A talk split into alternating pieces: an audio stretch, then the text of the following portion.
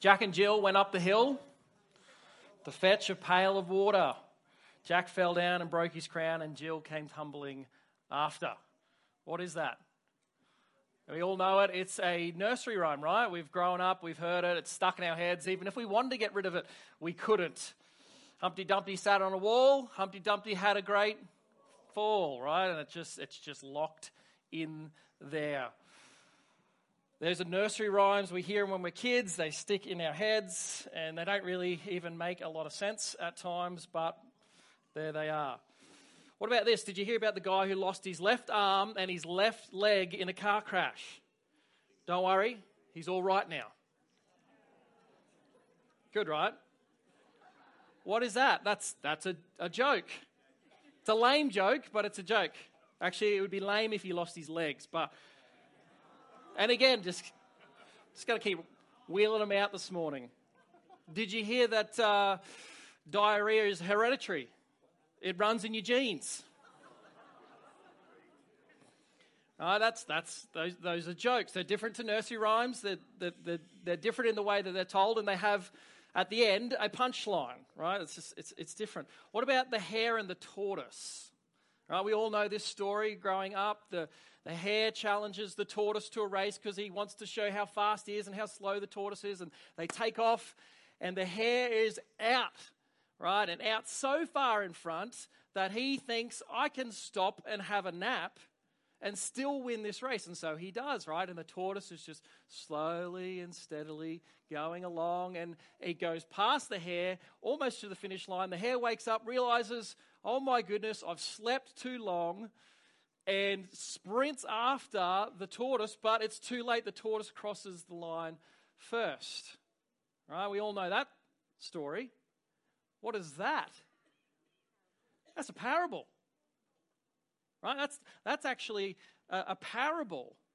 Because unlike uh, the nursery rhyme, which is just a nice little story that doesn't really have any meaning, unlike a joke that has a punchline that tells you what it's all about, the hare and the tortoise doesn't actually tell you the meaning of the hare and the tortoise. You have to figure it out. The listener has to listen really well, understand the clues and the context, and then make a decision about what this parable means.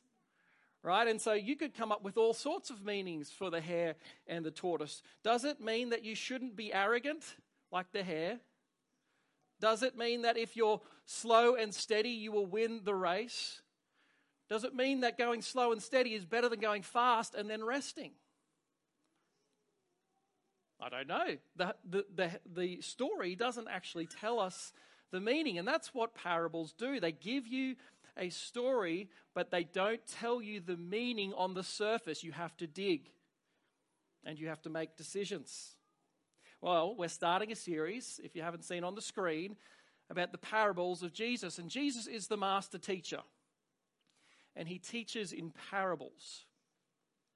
And today we're going to look at a parable in Matthew 13, and he's, Jesus is going to help us answer a question that we've all asked at one stage in our life. We've all wrestled with this at one stage in our life. We'll probably continue to wrestle with after we've even listened to and taught the parable. Some of us have agonized over this question. We've cried over this question. We've prayed over this question. Maybe even got angry about this question. And the question is how come some people accept and believe the gospel and others don't? Why is that? Why is it that you can take two people, same background, maybe even from the same family, grew up with the same uh, understanding and teaching, opportunities, education, and you can tell them the gospel, and one will respond and one won't? Why is that? Jesus is, tells us a parable in Matthew 13 to help explain what is going to go on when people hear the gospel. Now, before we turn to Matthew 13, let me catch you up on the book of Matthew because, like I said, parables are really important to see in their context. If you take them out of their context, you'll miss the meaning, right? And parable, parables get taken out of their context all the time, and meaning gets drawn from them that was never meant to be drawn from them. And so you have to look at the parable in its context and what is going on where they're found. Now, this is found in Matthew 13, right? So there's 12 chapters that have gone on before we get to this, right? So we need to see what Matthew is doing in his book and account of Jesus to, in order to understand exactly what Jesus is saying in Matthew 13. So let me catch you up a little bit in the book of Matthew. Now, Matthew 1, 2, and 3. It's the genealogy of, of Jesus, it's the birth narrative of Jesus, it's John the Baptist preparing the way before Jesus begins his ministry. Okay, and in those sections, there's all these things that are going on that Matthew is showing that Jesus is the fulfillment of the Old Testament Messiah that Israel was waiting for. Right? So you'll see all these things that happen in Jesus' life, and then he'll quote an Old Testament passage showing you that Jesus is doing all these things that the Old Testament told us that the Messiah would do. Right? So that's chapters 1, 2, and 3. In chapter 4, he goes into the wilderness and he's tempted by the devil and he passes the test. Okay, so he's better than Adam. He's what's going to be called the second Adam because he's the one that goes through the testing and the temptation and he doesn't fall like the rest of humanity. In chapters 5, 6, and 7, we have the longest sermon that Jesus preaches in Matthew, which is called the Sermon on the Mount. Jesus goes up on a mountaintop, he speaks to the crowds, and what does he tell them in this? He tells them, I am the one you've been waiting for. And he goes and references the Old Testament a bunch of times.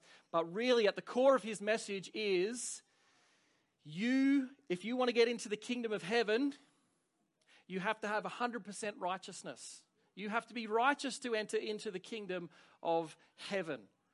And then he goes about telling people and showing people that actually your righteousness is not going to get you into the kingdom of heaven on your own merits. And he, th- he says things like, unless your righteousness surpasses that of the scribes and Pharisees, you know, you won't get in.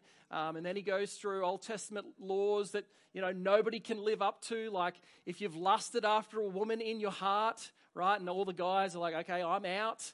Uh, if you've ever had hatred towards anybody, you're out. Okay, so then everybody's out and you just think, okay, we're all in trouble, right? And that's part of what Jesus is helping us see is that if we're on our own merits to get into the kingdom of heaven, we've got no chance. But then he says, if you ask, it will be given to you. Seek, and you will find. Knock, and the door will be open to you. What's he saying? He's saying, I have the righteousness of God that you're looking for, and I'll give it to you. But you have to ask. You have to humble yourself, admit that you are going to fall short, and ask me for my forgiveness, and I will grant that to you because I love you. That's the Sermon on the Mount in two minutes five, six, and seven. Well, in 8 and 9, Jesus does one miracle after the next, right? One miracle after the next. What's he doing? He's proving again that he is the Messiah that the uh, Old Testament anticipated. And so you see that the blind now see, and the lame walk, and the dead come back to life. All of these things were anticipated in the Old Testament by the prophets that there would be one to come who would do this. And Jesus is doing it, right? In these small little batches, proving, I am the Messiah. That's chapters 8 and 9. In chapter 10, he sends out his disciples, right? And he gets to 12 and he says, Go out, where? Not to all the world, not to all the nations. He says, Go to the lost sheep of the house of Israel. Don't go to the Gentiles. He says it in chapter 10, those exact words. Why?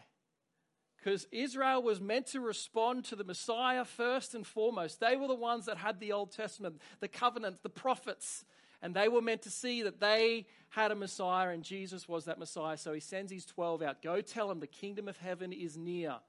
Go tell them the message of the, the Sermon on the Mount. Do miracles in front of them to prove that the kingdom is near. And what happens? They reject. And you hear these woes over and over to these cities that do not repent, that do not believe Jesus to be the Messiah. Woe to you, Chorazin. Woe to you, Bethsaida. That's chapters 10 and 11. And then we get to 12. And Jesus is before a man who is demon possessed on the Sabbath. And the Pharisees are watching, the leaders of Israel, the, the, the, the, religious elite who lead the nation before God. And they're watching to see if he'll heal him. And what does Jesus do? He takes mercy on the man and he heals him.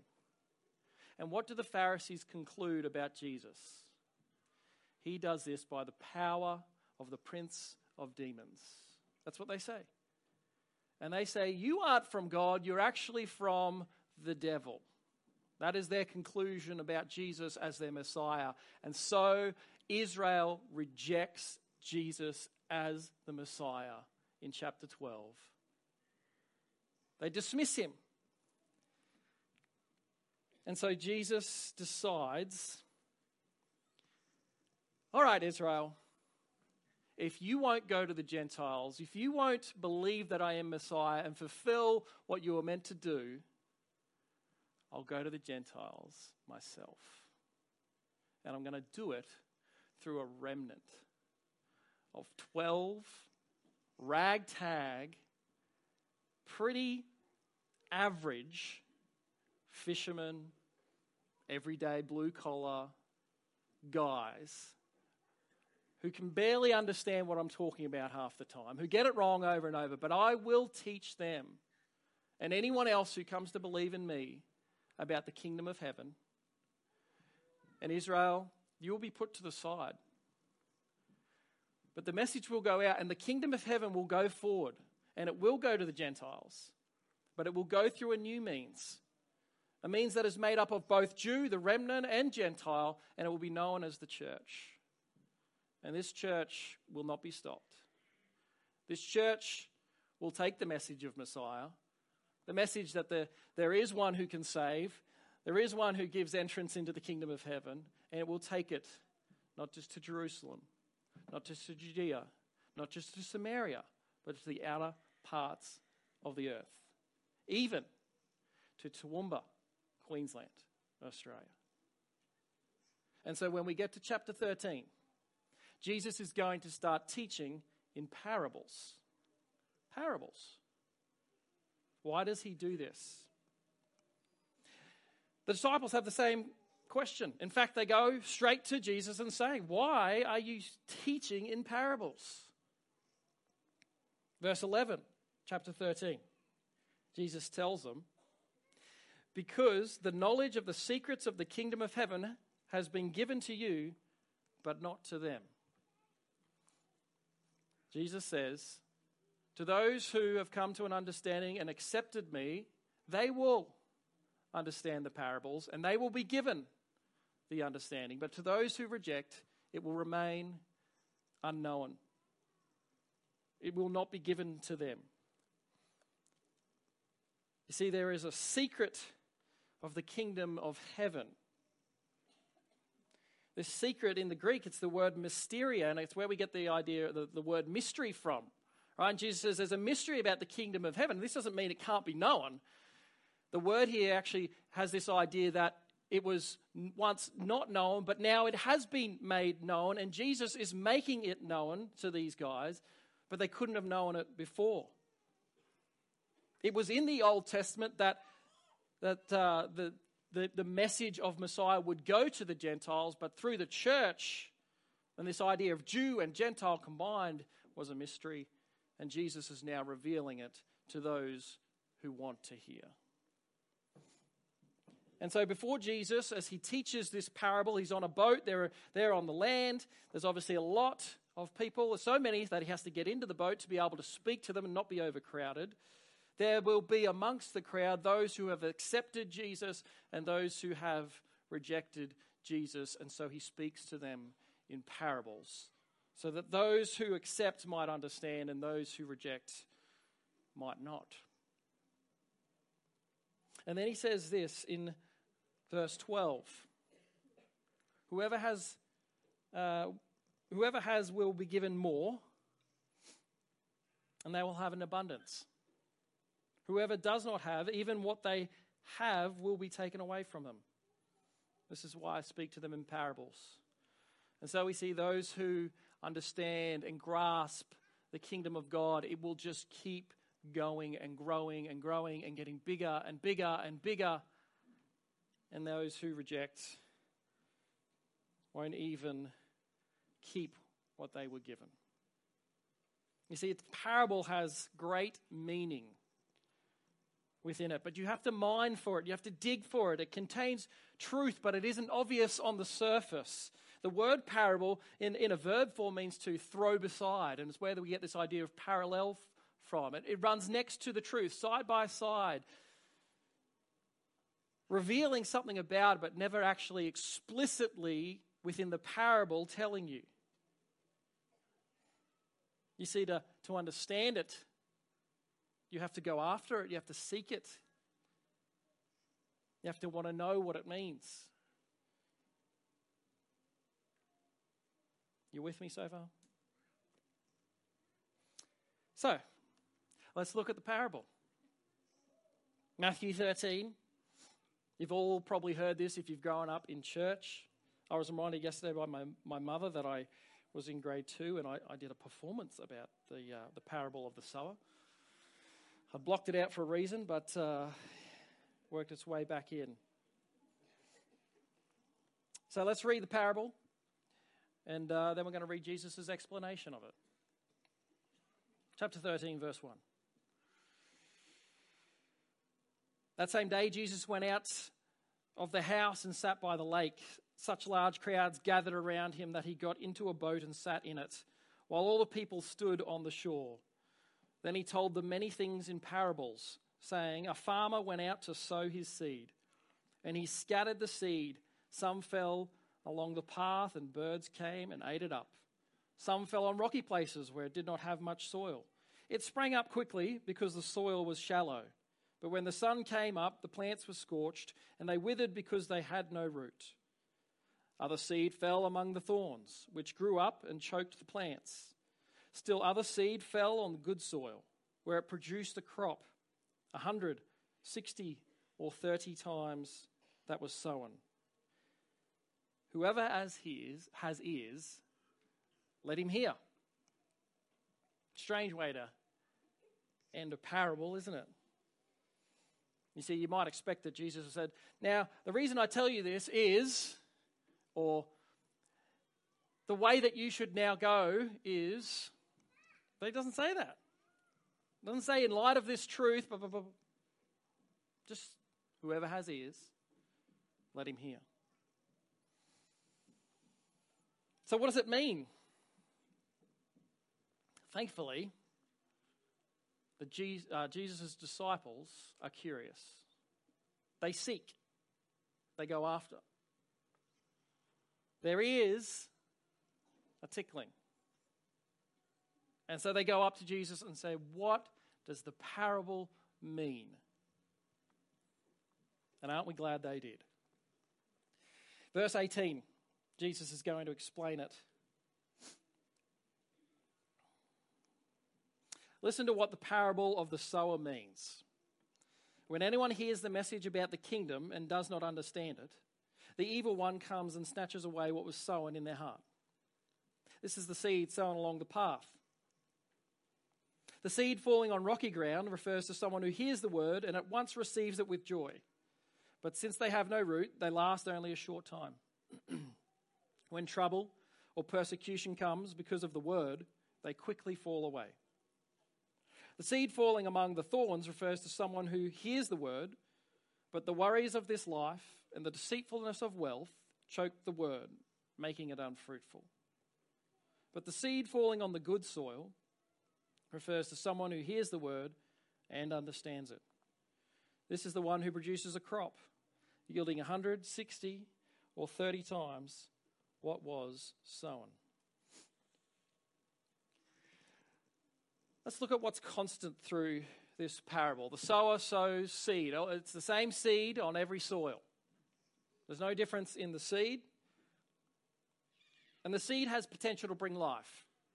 Right? You ever thought about that? This tiny little grain in the right conditions can bring about this massive tree. All the life that is needed for that tree is found in that tiny piece of grain if it's in the right conditions. And all the seed lands on soil, they all land on soil.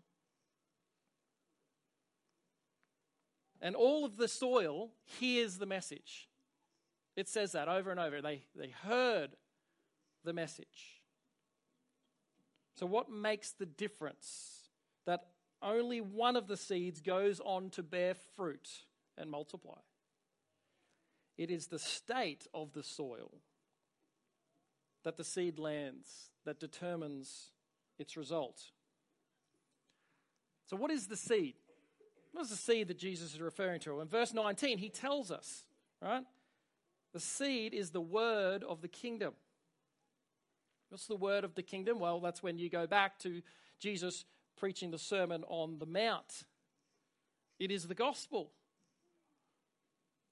that there is a kingdom to come, the kingdom of heaven. Jesus, the righteous king, will rule in that,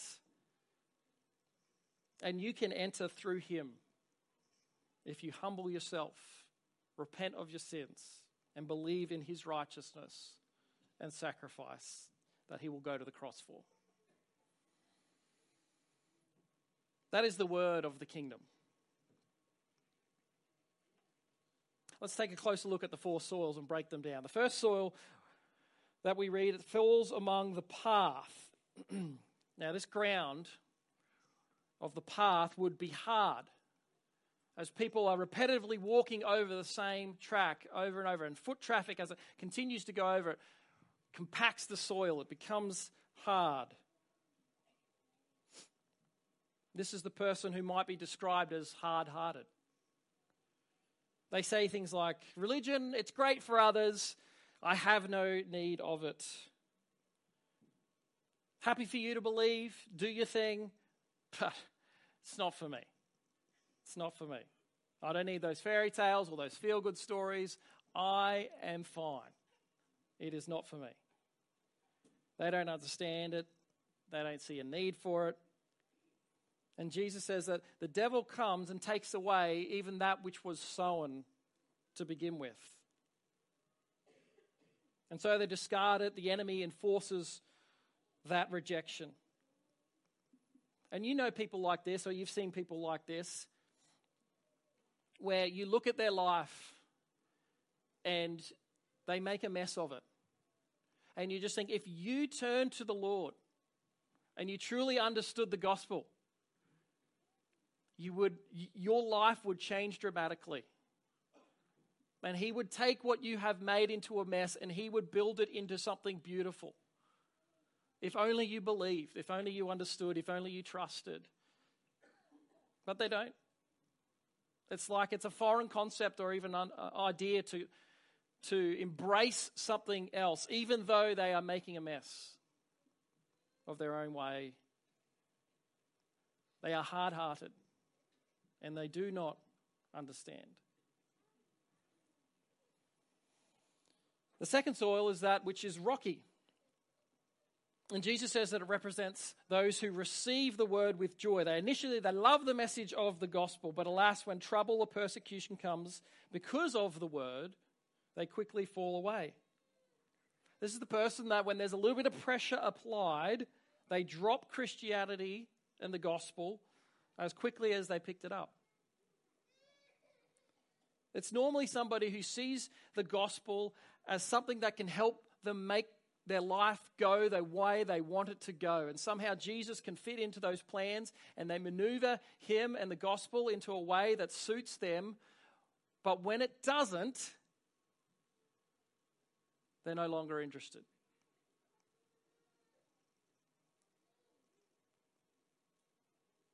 And it says here that they it's when when the trouble comes.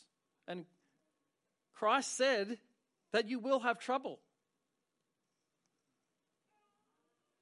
And it's not worth it to them. They do a trade off of is it worth my safety, my popularity, my reputation, the ridicule? And they say no, it's not. The third soil is that which was thrown amongst the thorns. And Jesus says this soil represents those who hear the word, but they're choked out by the worries of this world and the deceitfulness of wealth. If the first soil was hard hearted, the second soil is faint hearted, and the third soil is half hearted. There's two ways here that Jesus talks about being unfruitful. The first cause is that they are concerned about the worries of this life. And you think about who Jesus is talking to here in, in front of the crowd. And one thing that is constant through all of humanity is there's been worries, there's been pressures, there's been anxiety. And he's sitting in front of a fairly uh, simple life kind of people, agrarian sort of society. He's in a boat, a lot of fishermen. That's their trade, that's their living. They're probably wondering where their next meal's coming from. And the kids, they're starting to outgrow their clothes and they're getting worn out. And the fishing nets are starting to break and they'll need new ones of those. And the boat needs a repair. And the Romans are threatening to come and squash them.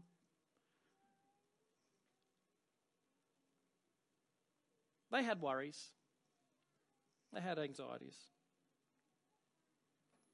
And we have them too, and they're just different. Different things that are going on that we think about, they consume us. I mean, anxiety, I don't know if it's ever been higher.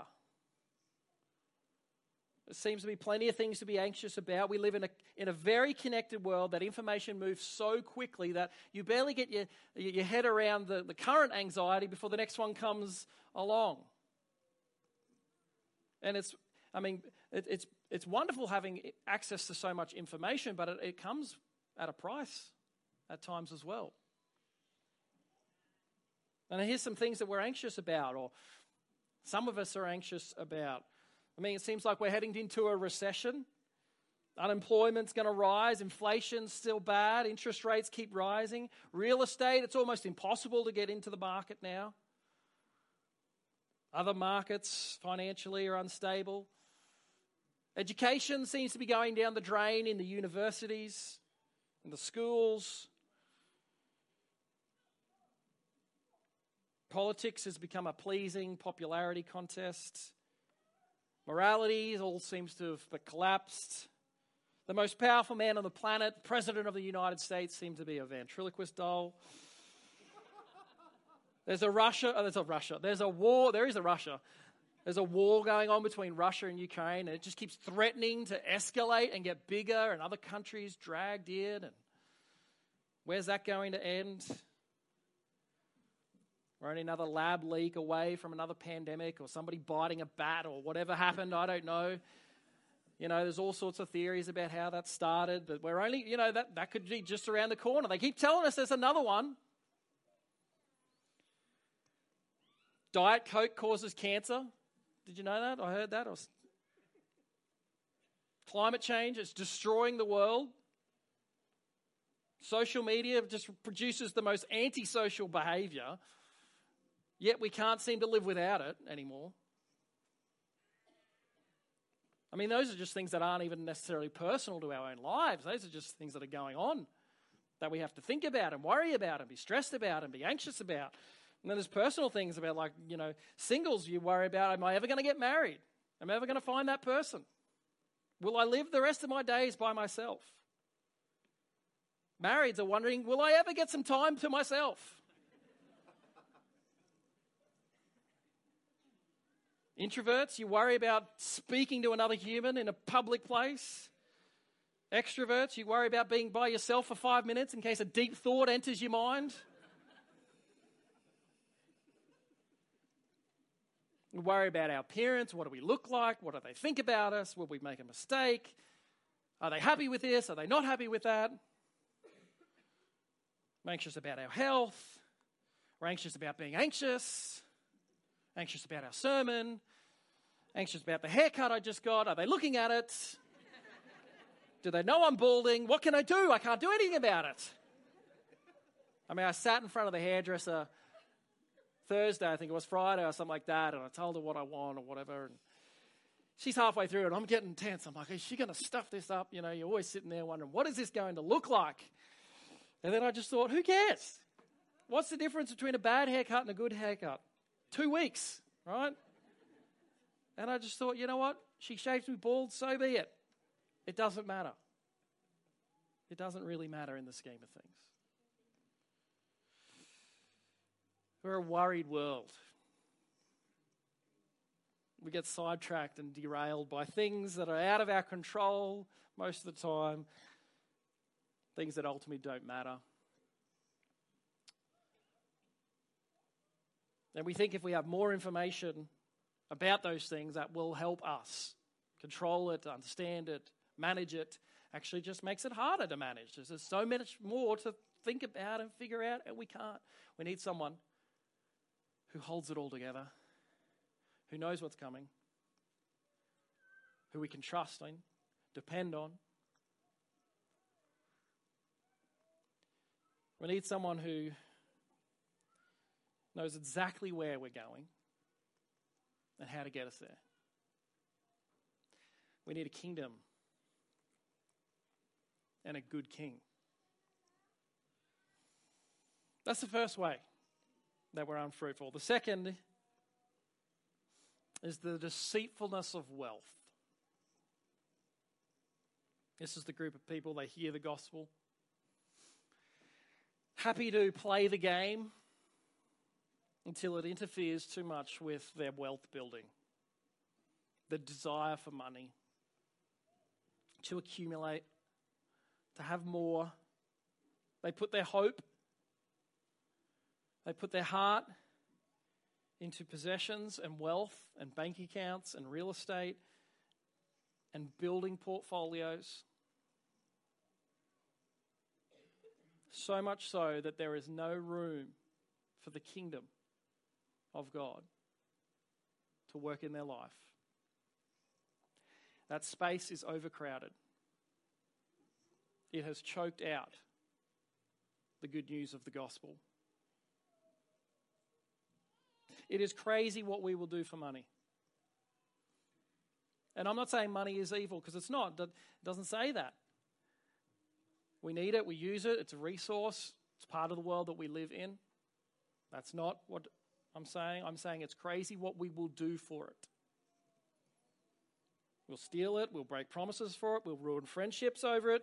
Some will even kill for it. Our, our prisons are full of people who have done things for money that they would never have done otherwise because it is lucrative. It has a, it has a pull on us, it is deceitful.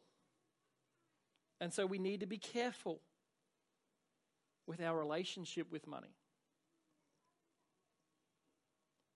Some, Jesus says, will be so deceived by the allure of money that they will even reject eternal salvation.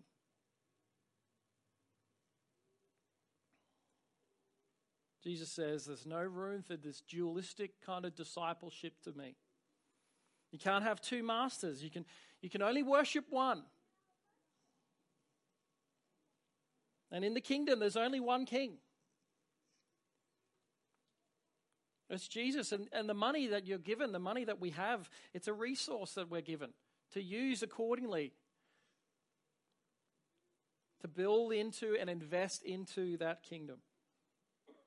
So please be careful with your money, with your relationship to money, your desires for money, the allure of money. Please be careful. It is known to choke out the fruit of the seed of the kingdom of heaven. Well, there is one soil left and it's the good soil.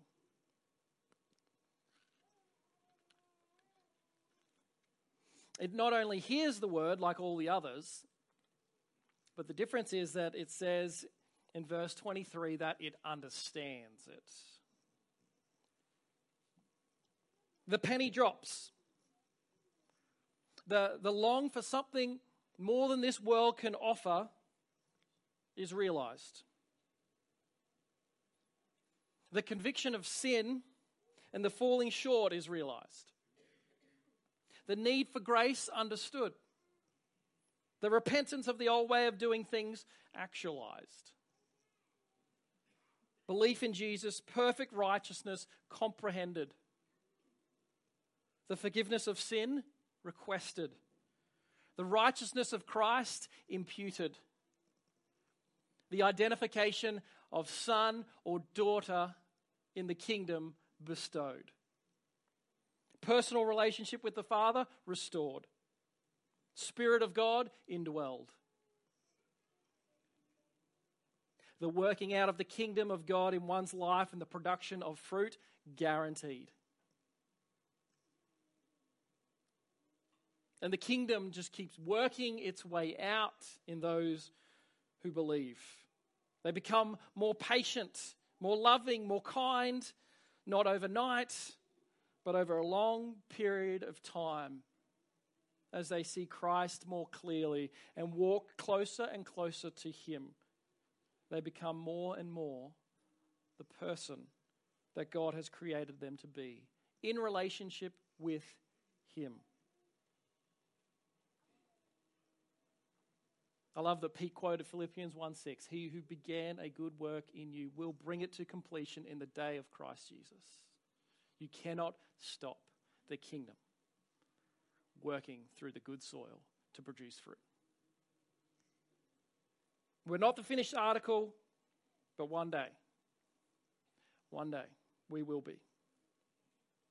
And it will be because of Christ and the work that he has done.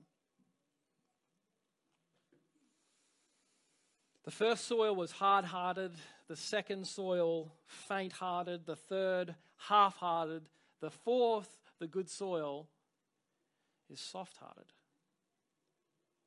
It's ready to receive, it's ready to listen, it is eager to obey.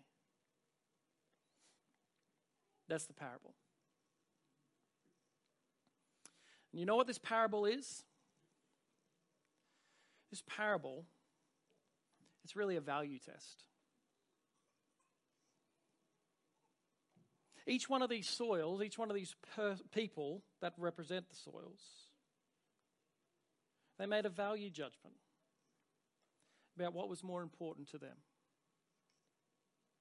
The first soil, they heard the gospel, they decided it was not valuable at all. In fact, it didn't stack up even remotely close to anything that would be important. The second soil determined it would be helpful, but not with the trouble that it might come with.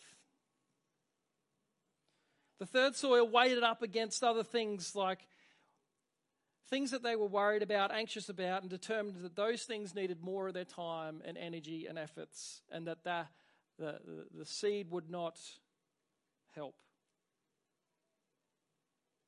And they also weighed it up against the money and the wealth that they might lose out on if they, if they said yes to the seed. And they determined again that the kingdom of heaven it was inferior. But the fourth soil, it, it weighed it up. It made a value judgment. And it reckoned that there was nothing else in this life that was more important, nothing not worth going through or giving up, nothing more lovely than being in the kingdom with King Jesus, bearing fruit for the rest of their life.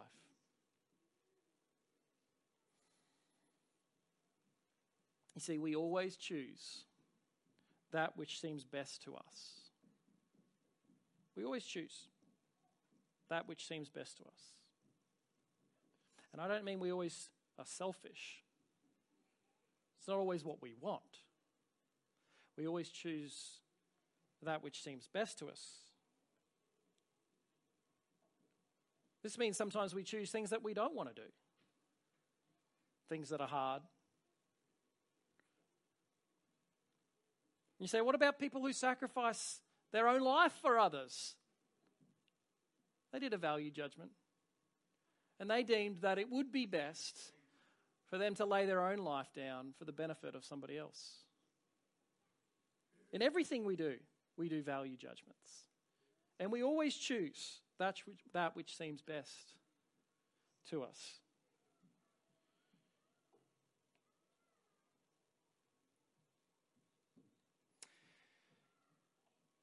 Karen and I, that's my wife, have uh, recently taken up gardening. That means we're getting old. And um, next will be, you know, World War II history and all those sorts of things that you do when you get old. And um, Graham, you'd be into that, wouldn't you? Yeah. Actually, didn't you fight in World War One? No, just, just kidding. Thank you for your service. Anyway, we've started taking up gardening, and uh, our backyard has got no gardening. At it. You know, it was just there was nothing there. Anyway, so we decided, you know, why don't we plant some fruit, um, a fruit tree? Why don't we plant some vegetables, some herbs, those sorts of things? And so we got a little portable garden bed on wheels from Bunnings. That way we could, you know, wheel it around, make sure if it was the frost coming, we could bring it inside, blah, blah. Anyway, it's only small. It's, you know, maybe, maybe this big. And I didn't realize when we are planting that um, you, you don't plant judging by the size of what it is. You judge, you, you, plant it judging by the size of what it will be, and so you have to you have to distance your plants out, right? You know, it tells you on the tag, it's like plant 50 centimeters apart or 30 centimeters apart, and it's going to grow this high. And I'm like, oh, okay. As you can see, I'm a rookie, and um, so we we bought all this stuff, these plants and these seedlings, and we've got this tiny garden bed, and you know it's not going to fit. So we put some stuff in the garden bed. Then I started to uh, work on the backyard in this little garden bed section that had nothing in it. And I said, "All right, we're going to have to put some stuff in there." So I started making room, but I had no tools. I had one garden shovel spade thing, right? And so, you know, I, I move some of that existing mulch that was there and I dig a hole with this garden spade and I put in the leftover seedlings that we had that couldn't fit in the planter box. Well, then we got the bug for gardening, right? And so, you know, I'm watering it every day and I'm watching this planter box things grow and just watching them in the sun and they're like my children almost. And, um, so I thought, well, let's go, let's go buy some more things and plant some more things. So off to Bunnings we go the next weekend, and I said, well, I need some tools if I'm going to plant these things. And so I buy a proper man-sized shovel and uh, a pitchfork, so you know I can I can do that, and some um, some potting mix and some fertilizer and all those sorts of things. And if you read the tags of the things we're planting, it actually tells you to do this. Right? It tells you where to put it. It tells you what soil to put it in. It tells you how to water it, how to fertilize it, and then it says grow tips. Cultivate soil before planting. Protect from snails and birds. Replant regularly. Right? And so what happened in this back part of my garden is the first part I did not cultivate at all. I just dug a little hole and put it in and covered it up. The second section, when I was planting more, I cultivated, right? I, I got the big shovel and I dug it up and I got the pitchfork and I loosened all the gra- uh, all the soil.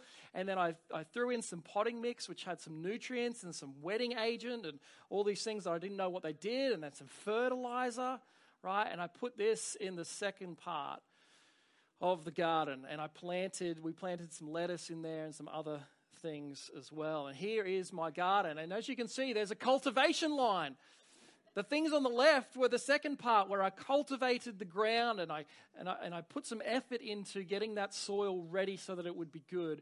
And on the right, you can see uh, that's where I didn't do it. And um, now, some of those things are different and they grow differently. But you can tell uh, at the top um, line there, they're lettuce. And just the first right one of the red line is also lettuce. And you can see that it's just failing. It's struggling. I, it's going to maybe come up with a couple of couple of leaves that are going to be no good. Right? It, it is failing, and what's going to probably happen is I'm going to have to tear them out, and they're not going to produce anything that will be good. Why do I tell you this story? Because the good soil is fit for growing because somebody cultivated it. And don't we know that our hearts are in desperate need of somebody to cultivate them. Without that cultivation, we would never understand. We would never desire the kingdom of heaven. And the good news is that God is the master cultivator. In Ezekiel 36 26, God says, speaking of the future in the new covenant, I will give you a new heart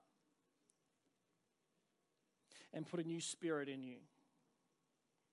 I will remove from you the heart of stone and give you a heart of flesh, soft, ready to listen, ready to hear, eager to obey. God is the master cultivator, and his specialty is changing hearts. And those of you who have come to believe in Christ, we recognize that God changed our heart. And somewhere along the lines, we heard the good news of the kingdom of God. And we understood and we realized that this is more important than anything else in this world.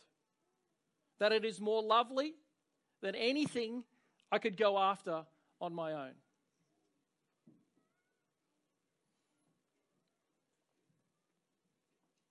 Sometimes we still need some ongoing cultivation, though. Some of you might be listening or have been listening and you're wondering, am I one of the three soils at the beginning? And if everyone's honest with themselves, we've all got that in us. We're all prone to wander. I can think of plenty of times in my life where I've had a hard heart or a faint heart or a half hearted heart. Is that a word? Half hearted heart? That's all that's in all of us. All of us are drawn to go towards things that kill the fruit, choke it out. That's in all of us. If you're worried about that, if you feel the conviction about that, I would say, Blessed are you, for you have had ears that have heard. And I would say to you that you should ask God to do some more cultivating in your heart. To see that the kingdom is lovely and that it is best. And then you can have deep assurance that He will do that work because He has promised to do so.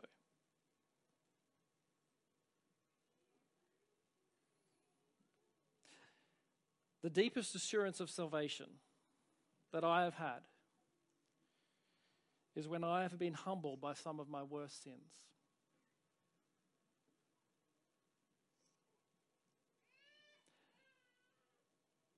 Because it shows that I've been given ears to hear and a heart that understands. How come some people accept and believe the gospel and others don't? Because we always choose that which seems best to us, and God has shown us something so wonderful in his Son, Jesus, that there would be nothing else that would be better for us to go towards than the kingdom of heaven. The kingdom of heaven came near, and God prepared your heart, ready to receive the King. Let's pray.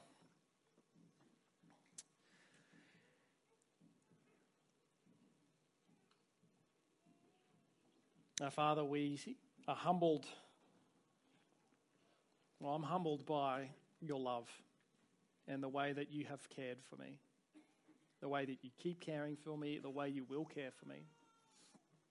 And nowhere is that more evident than that you have helped me understand the gospel and to see that it is more beautiful and wonderful than anything else this world could offer.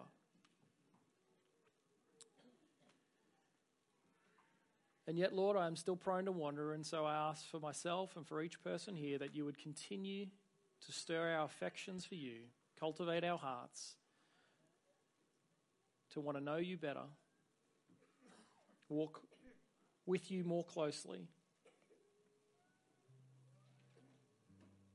and experience the things that the kingdom of God can offer that nothing else can. We love you because you first loved us.